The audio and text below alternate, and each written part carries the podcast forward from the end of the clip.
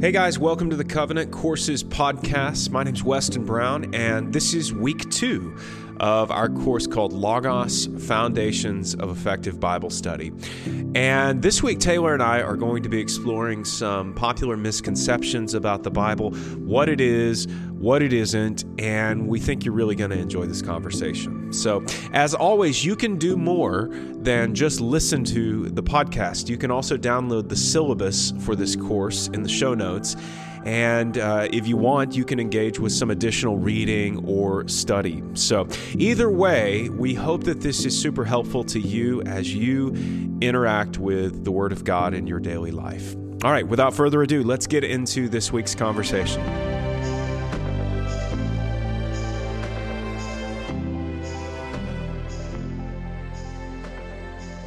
Last week, we talked a little bit about my introduction with the Bible. Right. You asked me a little bit about how I was presented with the Bible, how I used it, or what I did with it, what I knew about it growing up, and the phrase that I didn't use the phrase at the time, but I think the best phrase is catchphrase Christianity. Right. Is that maybe I said that, or maybe you did, but so that's that was my first introduction to the Bible, and really the way that I used it for probably the better part of 15 years, but I did not get the chance to ask you if you had some of that same thing going on, if that was purely kind of an early 90s millennial thing, or if that's been around a little bit longer.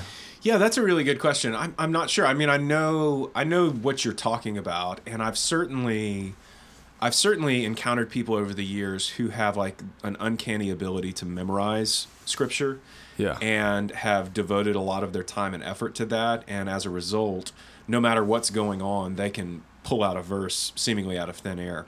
And at least for me personally, I can memorize things decently, but one of the things that really does give me a hard time is like chapter and verse, like remembering like specific numbers. Like I am fascinated by people who can go, oh, well, that's Galatians 5:25, or you know, or whatever, can just pull out not only the verse itself, but the actual like number, a chapter verse number, because that's just not how my brain works. I don't think like even right. with like travel, like when we're traveling, like remembering like highway numbers and stuff is really difficult for me. And I do think on some level, like that was emphasized when I was younger, that like that idea of memorizing scripture. And, you know, I grew up in the age, and I guess this still happens in some churches, but I grew up in the age where people did like Bible drill and stuff like that. Oh, yeah. You know, and that was largely about, you know, being able to locate things in scripture as quickly as possible. Which I guess lends itself to some extent to treat the Bible like a manual for life or an answer book. Like no matter what's happening, I can quickly find the right response or something to that end. The other thing that comes up for me is the Bible very much seemed like this kind of otherworldly type thing to me, like that these biblical figures were really like characters who sort of inhabited an alternate universe. So on some level, as a kid, it was almost like reading the Lord of the Rings or the Chronicles of Narnia to me or something like that. Like these, I don't know, early on, I don't know that I really like that it had been imparted to me that these were actual real people. Mm-hmm. So much as maybe these were sort of literary characters that we can learn things from. Sure. And I don't know if any of that was ever sort of explicitly stated, but, you know, growing up in church and growing up going to Sunday school, it's like we're studying the parts of the Bible, and study's not even the right word, really. It's like we have weekly Bible lessons, you know, on sort of kind of the high points of the Bible, I guess. So it's like, yeah, we're going to talk about Jonah and the whale, right? But we're not really going to talk about the book of Jonah. It's really going to be more the story of a guy who gets swallowed by a fish and who seemingly repents in the belly of the fish and gets spit back up. Yeah. Which is not at all the whole story of the book of Jonah. I'm not sure it's even the point of the book of Jonah, but it is sort of a, you know, it is to some extent a supernatural event, and so, you know, there's a highlight on it, or the story of Samson. You know, it's like these people just didn't seem real, because I don't know anybody who's been swallowed by a fish or anybody who's, you know, strong enough to push down the columns of a building. Sure. And then on top of that, you add in with the Old Testament figures early on, the fact that these people were living for hundreds and hundreds of years, supposedly. Yeah. And so for a kid, that's just kind of confusing, I think. And I don't know that I believed. I don't really know what I believed about it as a kid. I think I thought it was good. I think it was intriguing to me and fascinating to me. Even this week, or the last week or so, we've been reading through the Book of Acts for quite a while with our kids in the mornings. But we're finally to the end of the Book of Acts, where Paul is shipwrecked on the island of Malta. Right. And even though I've read Acts a number of times, I've just been struck anew by the fact that this just reads like an adventure novel, especially as you get to the end of Acts. And our kids have picked up on that as well and have really enjoyed it. And so I don't know that that's a bad thing for you to engage with it in that way. I think you engage with it at the level that you're able to. And then as you grow, you, you kind of figure it out from there. But I mean, my interaction with Scripture was very much at church. Like it was, and I think I was blessed to grow up in a church that had a strong emphasis on, knowing the contents of the Bible. Mm-hmm. I don't know that any of that stuff was ever really presented to me in sort of a doctrinal way, right? Where I knew stories, but I didn't really know what those stories meant for my life. Sure. Outside of Jesus himself, right? Like outside of the fact that Jesus died so that I could go to heaven one day when I died. Like that was my understanding of the gospel as a kid, rather than going to hell. Like, I understand what impact that has on me, but what impact does Jonah or, or Amos or, Samson or David, what impact does that have on me? I don't know. Well, it's funny that you say that, because in a way, we kind of arrived at similar points then through these separate upbringings, because with your coffee cup Christianity, right, you can get to a lot of those same endpoints. You can get to the gospel being heaven instead of hell, right? I need that. Mm-hmm. Yep. You can get to a lot of the Old Testament stories kind of being boiled down to their supernatural points, and that's it. You can get a lot of the characters and some of your highlights, but what you're still missing is the point of a lot of it. So. Yeah. Two different ways of approaching it, but really it sounds like some similar endpoints, which maybe weren't the most helpful, and certainly give you a broad view of the contents. But again, I think, and what we're getting into here, the message and the point behind some of it may have been lost on, sounds like, both of us growing up. Yeah, and as we said last week, the point of the Bible, if we were to boil it down, is the Bible is the story of God's revelation of himself to humanity, and ultimately what he's doing to redeem creation through Christ. Like it is that, like that is the central meta narrative, overarching narrative of the Scripture, and so it can be easy to get boiled down in certain back alleys of the Bible and miss the larger picture of what's actually happening. Mm-hmm. And I'll, one thing that's become a little more common in the last decade or so, if not a little longer, has been this idea of reading the Bible through in a year. Right. And I know that's something you've done, but what's so fascinating about that is you have people who've grown up in the church and who have been exposed to the Bible on at least a weekly basis for most of their lives, who sit down and read the Bible from cover to cover, so to speak, and are really caught off guard by how much of it they've never heard before, how much of it they've never seen before. And that can be, I found, either an inspiring thing for people, or it can be sort of an earth-shattering thing for people. I think people can either feel like, oh man, there's just like depths of wealth here that I haven't, plumbed, or you can feel like I've been lied to and things have been kept from me. Hmm. Yeah. And so it's always interesting to me to kind of see people try to do a quick read of the whole Bible, and how they respond to it, what they come away with is fascinating. And, what we're getting into today is we're going to talk a little bit about what the Bible is not and sort of hit some bullet points. And then we're going to talk about what the Bible is. And primarily what we're trying to do in this episode is dispel some misconceptions about the Scripture and you'll recognize some of these things, right, because they're pretty common.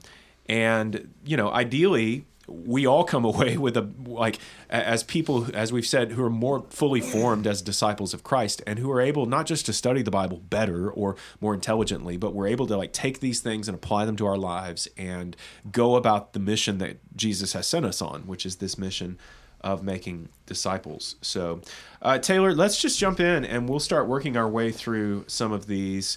And we have several of these. So let's start with what the Bible is not. Yeah. Yeah, so you mentioned our kind of one-liner on the Bible again, but I think just for clarity, one more time, it's primarily the story of God, his revelation of himself to humanity, and his grand plan of restoration. So with that in mind, our first bullet point on what the Bible is not is a rule book. It's not a rule book. And this can be tricky for people because the Bible includes rules. Right, in fact, the whole first segment of it is called the law. And that's one of the most confusing things for people, I think, is I started reading the Bible and I've made my way through the first 3 or 4 books and I'm inundated with all of these rules and many of them I didn't know existed. Like I've heard of like the 10 Commandments, right? But then do you do with the next 300? That's right. Yeah, there's so many. When God gives his law to Moses in the first 5 books of the Bible. And so that can be really challenging for people, I think, because the big question is, well, wait a second, am I supposed to still be living under these rules today? Because I'm doing some of these things, right? I'm doing 10 Commandment type stuff. I'm not killing people. I'm hopefully not stealing things or lying or committing adultery. But what about, like wearing garments made out of 2 different kinds of fabric? Yeah. Right. What about sowing your fields with 2 types of seed? Yeah. Have you done that last week? Not recently. Well, there you go. Yeah. And it might be helpful to hear, like just at the beginning, to also point out that when we talk about the Bible itself is not a book. It's really a collection of books. It's not just one like sort of literary artifact that came out of nowhere. It is this omnibus that has been assembled over a significant period of time. And we'll talk more in future episodes, more about how that process happened and how long that actually took and how did the writing of the Bible actually take place. But just as a baseline, it's helpful for us to remember it's a collection of books. It's not just one book. That said, that collection of 66 books weaves together in this incredible and I would say supernatural way to tell the story of God and his revelation of himself to humanity and his grand plan of restoration. That's right. Through Christ. And so as we pick through this, we've mentioned some of the laws that show up in the first part of the Old Testament especially, but there also seem to be rules that are present in the New Testament. There seem to be rules coming from Jesus, rules coming from Paul and his epistles. So if we're saying the Bible is not a rule book, I guess one starting point might be picking our way through these things. Yeah. What do we think about the rules in the Old Testament? What do we think about the rules, or at least seemingly rules, in the New Testament? And then as we hold those two in contention, what is the Bible if it's not a rule book? Well, it's not sufficient to say the Bible is a rule book, as if that's all it is, because ultimately the sections of Scripture that we would call rule sections are sections that ultimately take up a fairly small amount of space in the grand scheme of Scripture. So it's not as if it's nothing but a book of rules from cover to cover. That said, it certainly gives us wisdom and advice on moral living. It gives us wisdom and advice on how to live with other people and love other people and how to love God and how to seek to please God with our lives. So we certainly learn how to live in the pages of Scripture and how we should live in light of what God has done for us through Christ. But it diminishes the Bible, the books of the Bible, to say, oh, it's just simply a rule book. Sure, because if I go into it with that attitude, if I'm expecting to open up this book and find rules that will apply to every situation in life, what are you doing with genre at that point? What are you doing about the differences between poetry and law and narrative and wisdom? Yeah. What are you doing with those things, if not missing the point on several of them entirely? Yeah, because since the Bible is a collection of books, it's also a collection of literary genres. And so we find all kinds of literary genres in the pages of Scripture. We find historical narrative. We find poetry. We find things like parable. There's a wealth of different kinds of literature in the pages of Scripture. So what we're saying with this point is not necessarily, let's sit here for the next, 10 hours and work through the 613 laws of the Old Testament and the rules in the New Testament. What we're saying is, primarily, we're not approaching the Bible as though it is a book of rules. It's not going to be this bullet point list of things that you do or don't do in order to have a righteous life or in order to live in God's presence. Yeah, and I think that's sort of the thread with all of these bullet points is there's an element of what we're saying that is true. There are rules in the Bible, but then there's an element in which it's insufficient to simply call it that. Right. So the next point would be for us that the Bible is not simply an instruction manual for life, right? The Bible, I think you used the term tech manual last week. The Bible isn't a tech manual where no matter what's going wrong or what's happening, I can turn to the right page and I can get the answer and then follow it. Again, certainly the Bible gives us advice, as we said, on moral living and how to live in a way that mirrors or models the way of Christ, to live justly or with righteousness, to put sin to death. I mean, all these kinds of things we find in the pages of Scripture, but that's not all it is. There's I was teaching a class years ago on the Bible, and there was a guy in the class who thought that the word Bible was an acrostic that meant basic instructions before leaving Earth. I love it. And I was caught off guard because I thought he was kidding at first. Well, it makes a couple of bold assumptions. Right, like that hundreds and hundreds and hundreds and hundreds of years ago, when these books were assembled, that those guys said, we need an English acrostic to describe what these books are. And there are basic instructions before leaving Earth. And there are a number of things that are wrong with saying that that's what the Bible is. Also, again, it's not an instruction manual for life, and then ultimately, if you've read to the end, ultimately we're not leaving Earth. There's going to be a new heavens and a new earth, and everything will be made new. And so again, there's a piece of truth in that, but it's not the whole story. Yeah, and the part that I like about this is when you treat it as an instruction manual or a tech manual. One of the ways that I've seen this used is the Book of Proverbs. If you would just live the life that you see in Proverbs, right, you'll have this life full of wisdom. Well, for one thing, there are some proverbs that may seemingly compete with each other if you're not taking the cultural context into account. And another thing is you have the rest of the wisdom books that kind of round out Proverbs in a way that say, yeah, but God's not this genie in a bottle or a formula that if you figure out, nothing will go wrong in your life.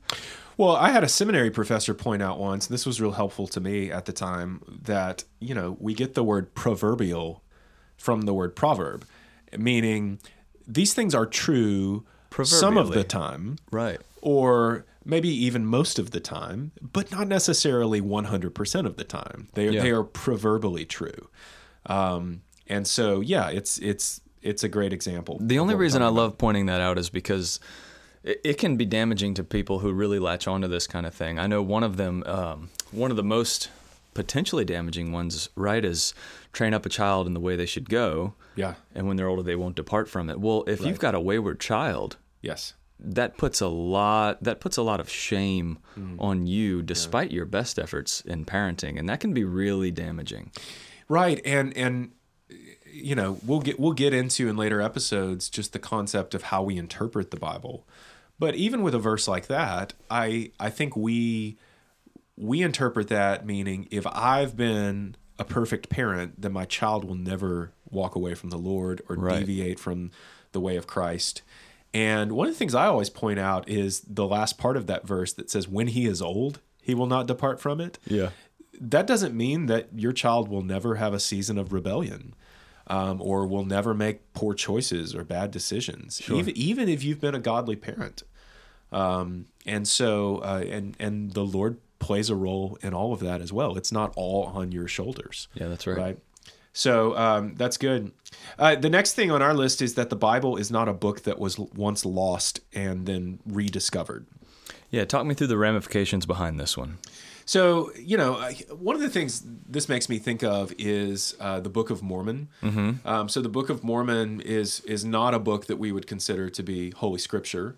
It was supposedly discovered in, the 1800s? Right, Joseph Smith, who, supposedly discovered these golden tablets, right, that had either fallen from heaven or had been given to him by God. Nobody else ever saw these, and yet he swore up and down he had found these golden tablets that That's had right. given him the Book of Mormon.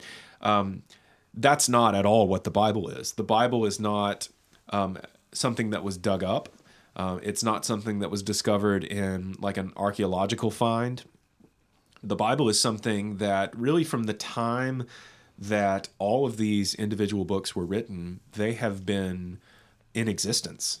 There's really never been any point in human history where it's been I wonder what happened to the Book of Ephesians. Yeah. Right? It's from the time that it was written, people have had it. Mm-hmm.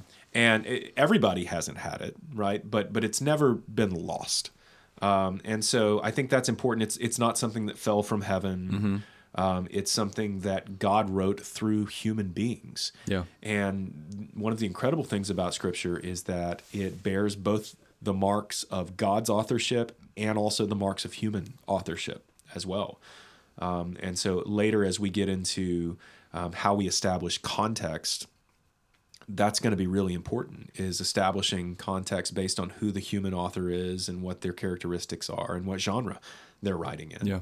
One thing that people ask about sometimes is something called the Dead Sea Scrolls. That's right. The Dead Sea Scrolls are a collection of biblical texts that were discovered in a cave in the late 1940s. But these were not new documents that we didn't already have. This didn't fill out the rest of the Bible and fill in gaps we didn't have. That's right.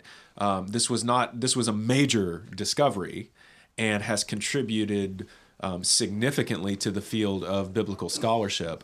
But it wasn't suddenly we discovered the Book of Judges, yeah. So I think that's important to point out. I'm sure we'll get into this as we get further onto some of these points in later episodes probably, but something like the Dead Sea Scrolls adds validity, right? And the sheer number of manuscripts that is discovered, mm-hmm. that's kind of the main takeaway from something like that.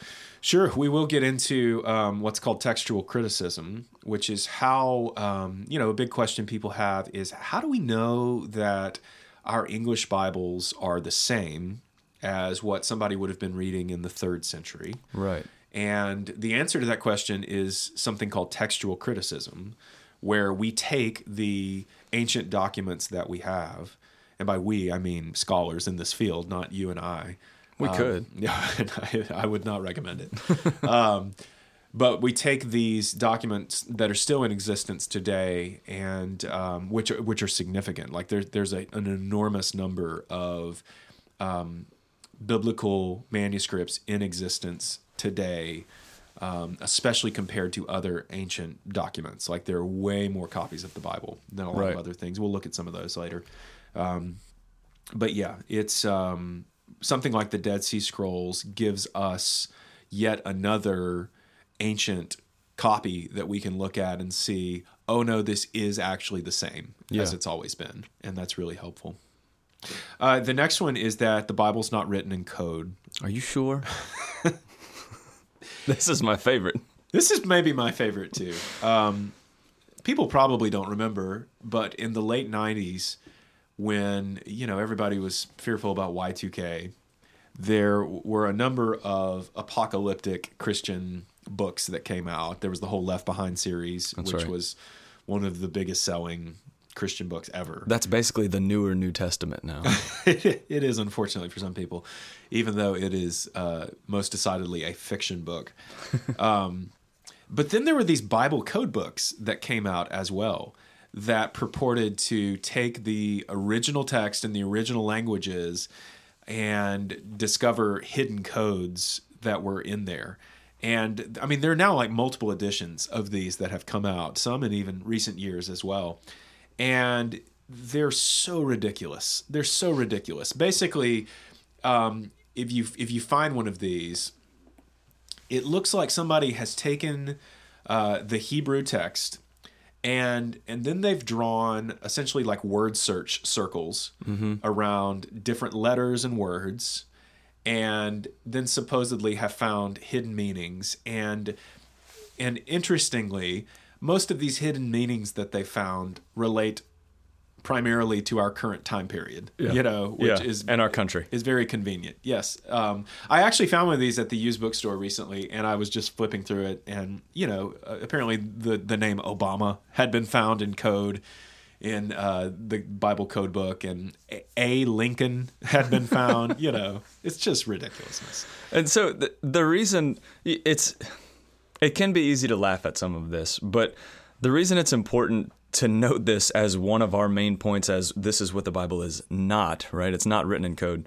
This is important because if that were the case, if the Bible is written in code, folks like you and I, not only can we not get the deepest meaning behind the text, but we really can't even approach it. Yeah. Not to mention the original audiences of these books, of these authors, would have had no context for what was going on other than, I guess, the surface level, which, and I'm not sure, I'm not nearly as familiar with these code books as you are, but I don't know if they make the claim that there is a surface truth, but then the real goodies are down below the code. It's presented in sort of like a Nostradamus type way, where there are these sort of like ancient prophecies that are encoded in the it's very like National Treasure, in nature, and people eat that stuff up. They love it, and I get it. I get why that's kind of intriguing. But realize that when you buy into something like that, you're essentially making the claim that God has gone to great lengths to give us his word, and yet most of us are incapable of understanding what it has to say. Yeah. That only the most intelligent people could understand it, or the most educated people could understand it. And I just don't think that's true. I don't think that is what it claims to be. If we're engaging this in sort of the way that it presents itself, right, in the same way you do with any other book. Like if I pick up a fiction book or a nonfiction book, I'm going to engage it as a fiction book or a nonfiction book. I'm going to engage the Bible in the way that it presents itself. Yeah. And something helpful there might be Paul's words that God has shown that earthly wisdom is actually foolishness. Yeah, yeah. And so any attempts that we might have at trying to find something like a code in the Bible, one, that would just rip it out of the hands of the layperson entirely. Yeah. We'd have no basis for, I don't need a Bible, because the guy with the code machine needs it. And two, that would kind of refute some of the claims that the Bible itself makes. Yeah, and this happens in a variety of ways. I mean, every couple years, there is some sort of significant figure who makes claims that they've discovered, the date that the world is going to end, right? Which always makes me laugh, because the Bible says no one knows. Right. So it's like you can't claim both things at the same time. You can't claim that the scripture is true when the scripture says no one except God himself knows the day and time, but yet somehow you figured out the day and time. Like it's just laughable. And that's sort of what's happening to some extent with this kind of stuff. So it's not just to poke fun at the Bible code books. It's to kind of illuminate that whole way of engaging with the scripture, as if there is something secret here that I need to unearth. We just don't think that's what it is. Yeah. Yeah. What's next? Sure. So our last one that we have here, the Bible is not, and this one may be surprising to some folks, it's not a book of religion. Yeah. Yeah. So what do we mean by this? So for me, this basically means something similar to what we meant when we said the Bible's not a rule book, or the Bible's, not just an instruction manual for life. A book of religion would be a book that guides like formal religious practice. Mm-hmm. So a great example of this would be something like the Book of Common Prayer. The Book of Common Prayer is a book of religion in that it contains liturgies, it contains prayers, it contains, formal guides to conducting the worship of God. Again, we find some of those things in the pages of Scripture, but it's not adequate to say that that's what it is from cover to cover.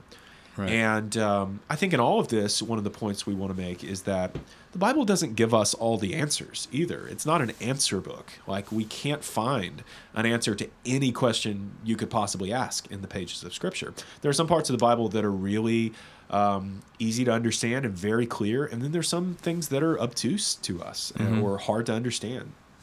I've got this great quote here. There was a English bishop and theologian named Leslie Newbigin who lived in India for a number of years as sort of a missionary bishop there. And he's written a great deal on just the field of missiology and missions in general. And I would really encourage you to check him out if you've never heard of him before, Leslie Newbigin. But there's this great quote from one of his books where he was speaking to an Indian holy man. And in India, they've got all kinds of books of religion, right? They've got, the Vedas and the Bhagavad Gita. There's all of these different things. And he's speaking to this Indian holy man named Badranath. And Badranath said to him, "I can't understand why you missionaries present the Bible to us in India as a book of religion. It is not a book of religion. And anyway, we have plenty of books of religion in India. We don't need any more. I find in your Bible a unique interpretation of universal history, the history of the whole of creation, and the history of the human race, and therefore a unique interpretation of the human person as a responsible actor in history. That is unique. There is nothing else in the whole religious literature of the world to put alongside it." That's fascinating to me because, admittedly, I haven't greatly delved into religious documents from other religions. Right. And so it is fascinating to hear from somebody who has done that on some level, who really goes, no, the Bible is something unique and completely different from anything else that's out there.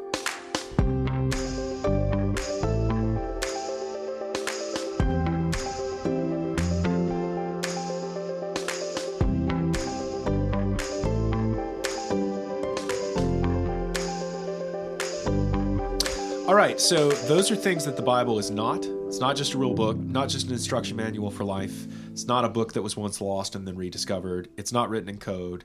It's not a book of religion. Let's talk about what the Bible is. And the place I want to start here is with this idea that the Bible is a book that demands faith. We were talking about this point before we started recording, and I think this is maybe challenging for some people, but the Bible is not a book that is filled with empirical data, right? It's not like as we said, a tech manual or like a scientific document per se. And that gives people a lot of issues because what we often want to do is we want to take our modern time and read it into the pages of the Bible, or take things we know about in today's world scientifically and then try to read that into this ancient document. And sort of a great example of this, and even a comical example of this, is people who read the book of Genesis and go, well, where are the dinosaurs? Yeah. Right? And the reality is that for the writers of Scripture, they wouldn't have even understood what you were talking about, right? Yeah. They didn't even know what that was. Yeah. And so we take things like that, or, was this a literal 6-day creation? Did this happen over a larger period of time? And we want to try to poke holes in it or ask questions about it. And the reality is that at the end of the day, if you come to the belief that the Bible is the Word of God or that the Bible is an authoritative document that you should live by, you are arriving at those conclusions based on some level of evidence and information from the pages of Scripture, but also based on a certain level of faith. Yeah. Because if you believe this is the Word of God and that these things are true and that my life should be patterned after what I find in these pages, then what you're inadvertently saying is I believe things that are supernatural in nature. I believe things that are human in nature and earthly in nature, but there's also another level at play here. And that makes sense, right? Because if God is God, if God really is the creator of all things, if he really did speak creation into existence and make human beings out of dirt, then why would we think we wouldn't find a multitude of supernatural things in his word to us? Sure. As soon as we've gotten to the point where we know all the answers, you've either become God or you're not asking all the right questions. Yeah. On the topic of... On the topic of dinosaurs, this is great. So, well, I just think it's important to note this, and maybe it's not, but I want to note it. George Washington would not have known that dinosaurs existed. Yeah. George Washington died in 1799. We discovered dinosaurs in 1858. Wow. And so it's one thing to think, like, you know, the authors of the Bible didn't include dinosaurs. These were not unintelligent people. These were not like a backwards.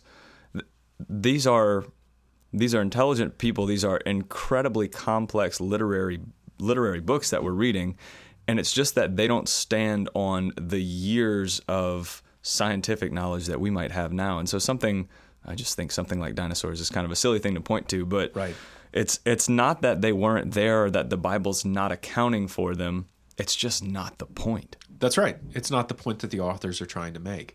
And the reality, again, is that you would not do this with any other book, right? You wouldn't treat any other book in this way. You wouldn't read any other book in this way. But for some reason with the Bible, because, understandably, many of us come to it with a certain level of skepticism, it's natural that we would ask some of those questions. And so, yeah, it's a book that demands your faith. You know, it's... I think first and foremost, a question of, do you believe in the overarching story of Scripture, that this is God's self-revelation, that ultimately he is restoring all things through Christ? And if we want to be a part of that restoration, faith in Christ is essential, right? That's sort of the baseline of belief here. But it goes hand in hand with, do I believe this book is true? Right. Because I learn about all those things from this book, ultimately. Even if I heard them from someone else, where did they hear them? Where did they get them? Trace it back. It all comes back to the Bible. So I think that's an important point to make. Secondly, what the Bible is a divine book. Mm-hmm.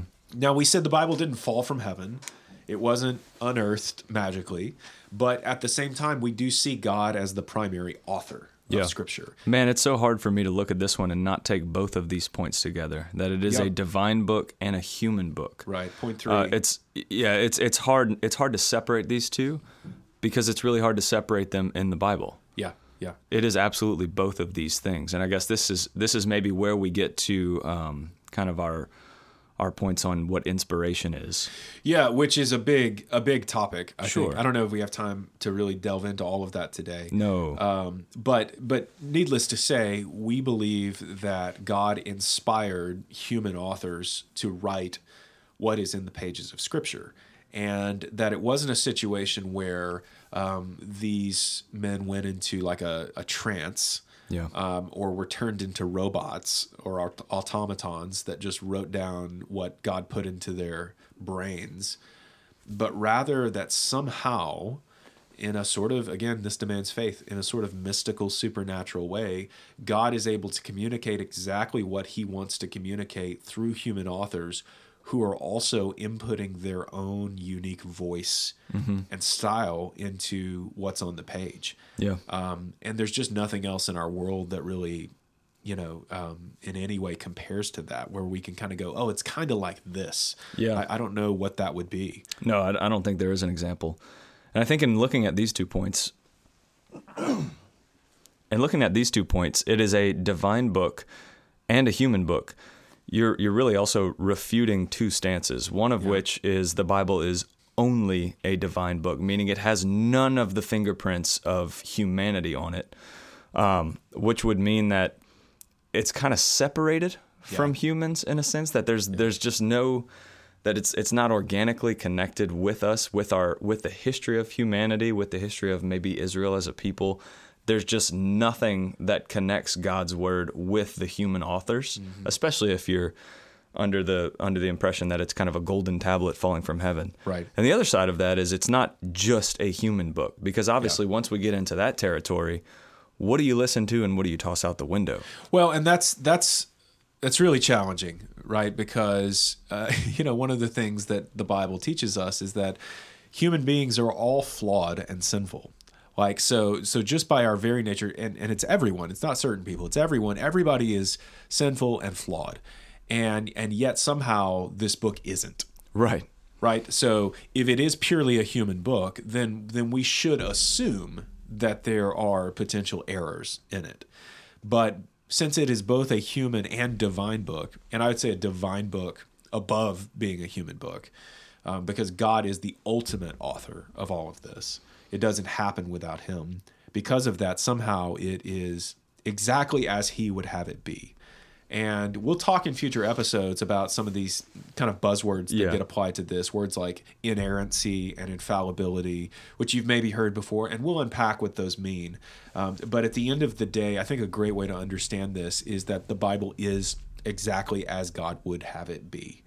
And that's critical. And just real quick, just so we're clear, if we say the Bible is inerrant, what we mean is that it is without error or fault, that there's nothing in it, even if you perceive there to be errors or faults. The person that is wrong in the equation is you and not God. That's right. And then the word infallible means not only is it free from error, but it's incapable of erring. It's incapable of having error because of who the author of it is. So again, we'll dig more into that stuff. Yeah, we'll have to unpack that. What's next, Taylor? The next point that we have is the Bible is for you, but not about you. This is an important one because if you're the protagonist of the story in the Bible, boy, does that place a lot of importance on you, and boy, does it strip it from God. Yeah, man, this is so challenging for people, I think. And I would add myself into this, because what we want to do is we want to read a passage of Scripture and then immediately jump to, what does this mean for me or about me? Mm-hmm. And 99.9% of the time, it doesn't have anything to do with you personally, even though there are things you can glean from it. Like, it is not written to you or about you, even though it's for you. Even though it's for you. Yes. One of my favorite quotes from... a professor I had in hermeneutics a couple semesters back was when he's in a Bible study, and he said if he's in a particularly crabby mood and they'll read a text and someone will ask, what does this mean to you? To the audience, he'll always respond with, I don't care what it means to you. But I think this is kind of what we're getting at here. It's, this text is for us, but there are some steps that need to be taken between reading the text and me immediately going do something in my life with that. There is Bible, and we'll talk about what Bible study is and what application looks like. But yeah, it's not. This is not the copy of the Bible that I have is not Taylor's personal copy. That. Yeah, and the thing we have to be careful with is to not read ourselves into the pages of Scripture or read ourselves into the stories of Scripture. And sort of a classic example of this. And a way that Scripture sometimes gets misused in preaching is like with the story of David and Goliath, as if the point of that story is that God wants to empower you to be a metaphorical giant slayer. Yeah. Right? That's not the point of that story. That's not the way we should interpret that story. That's not the takeaway from that story. And so if you turn everything into an allegory, you're going to wind up in some weird places. And so we have to be really careful about that. And so the step you're talking about that we can't miss is the step of interpretation, right? Sure. We have to read it, but then we have to interpret it. And an old adage is that there is one interpretation, but many applications, meaning the text only really means one thing, but that one thing can be applied potentially in a variety of ways in your life. And so we'll dig more into that in future episodes. This next one's fun. Yeah. The Bible is strange, disturbing, and confusing. Yeah. I think we're being intellectually dishonest if we say that it isn't. Sure. For anybody, I was talking about people earlier who've for the first time read the Bible cover to cover and maybe been dismayed or caught off guard by some of the things they've seen. It could be because they've grown up in an environment where the Bible was not, where it wasn't sort of generally accepted that there is some really weird and gross and disturbing stuff in the pages of Scripture. Yeah, you're right. Especially with the, have an answer for your faith generation. Yes. Which I kind of grew up under that generation. But yeah, once you start reading the Bible and taking it seriously, you find a talking snake right away. Right. You find the Nephilim, which take your best pick as to what that is. Yeah. You find a worldwide flood. Yeah. You find the scattering of nations and the creation of languages seemingly out of nowhere. Yeah. This is some weird stuff. Yeah, and some things that are just despicable. I mean, you find rape. Yeah. You find murder. You find a lot of talk of foreskins, right? You find a lot of talk of bodily fluids. I mean, there's just stuff that is like, oh my goodness. And again, like, I think it's important for us to realize that the Bible really covers the whole spectrum of human experience. And there's not a lot in terms of human experience that you can't find on some level in the pages of Scripture. Wealth, poverty, true righteousness, horrible sin and depravity. I mean, the whole gamut is found there. And so if we communicate to people that the Bible is nothing but a source for like warm fuzzies, or it's not a book, like it's a book that I can easily understand, if I just sit down and read it, that there aren't things that I wouldn't find myself confused about, then I think we're doing people a disservice. I think it's important for us to illuminate the fact that there's moments where you're going to go, what, wait a minute, like what just happened? Right. And if we believe the Bible is this divine book, if we believe it's God's word, we're safe to ask these questions. That's right. We're safe to bring up the elephants in the room, or the Nephilim in the room, ask the questions, try to figure out what's going on here, and do that in a community of other believers. Yes, that's good. The final point is that the Bible is our source of knowledge about the gospel of Jesus.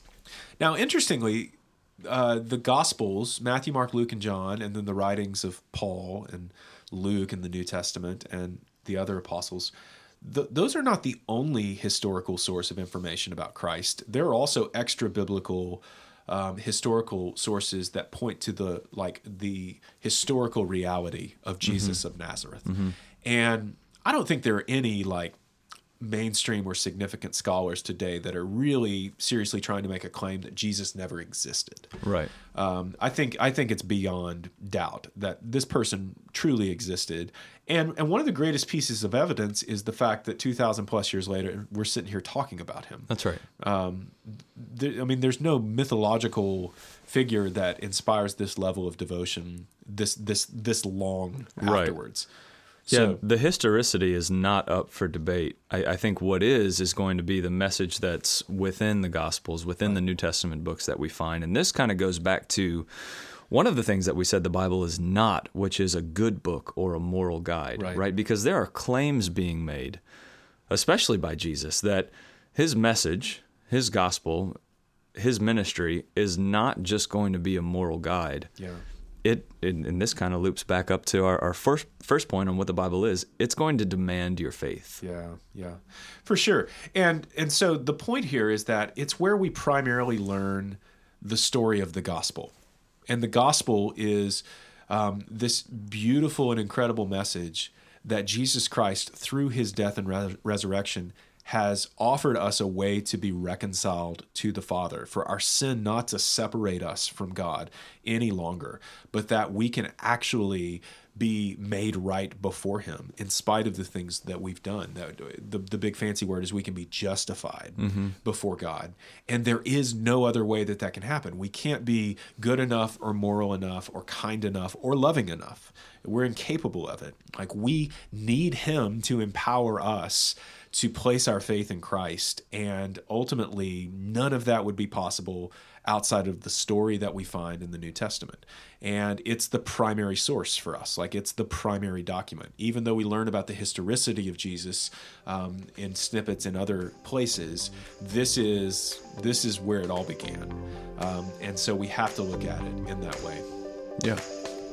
So let's stop there for today. We're going to continue pressing on next week, and we're going to start getting into more of how the Bible is constructed. As you know, there's an Old Testament, there's a New Testament, but as we've said, there are all of these different books. How were they put together, and how did we actually get this? How is it that now, all this time later, I have a Bible at my house?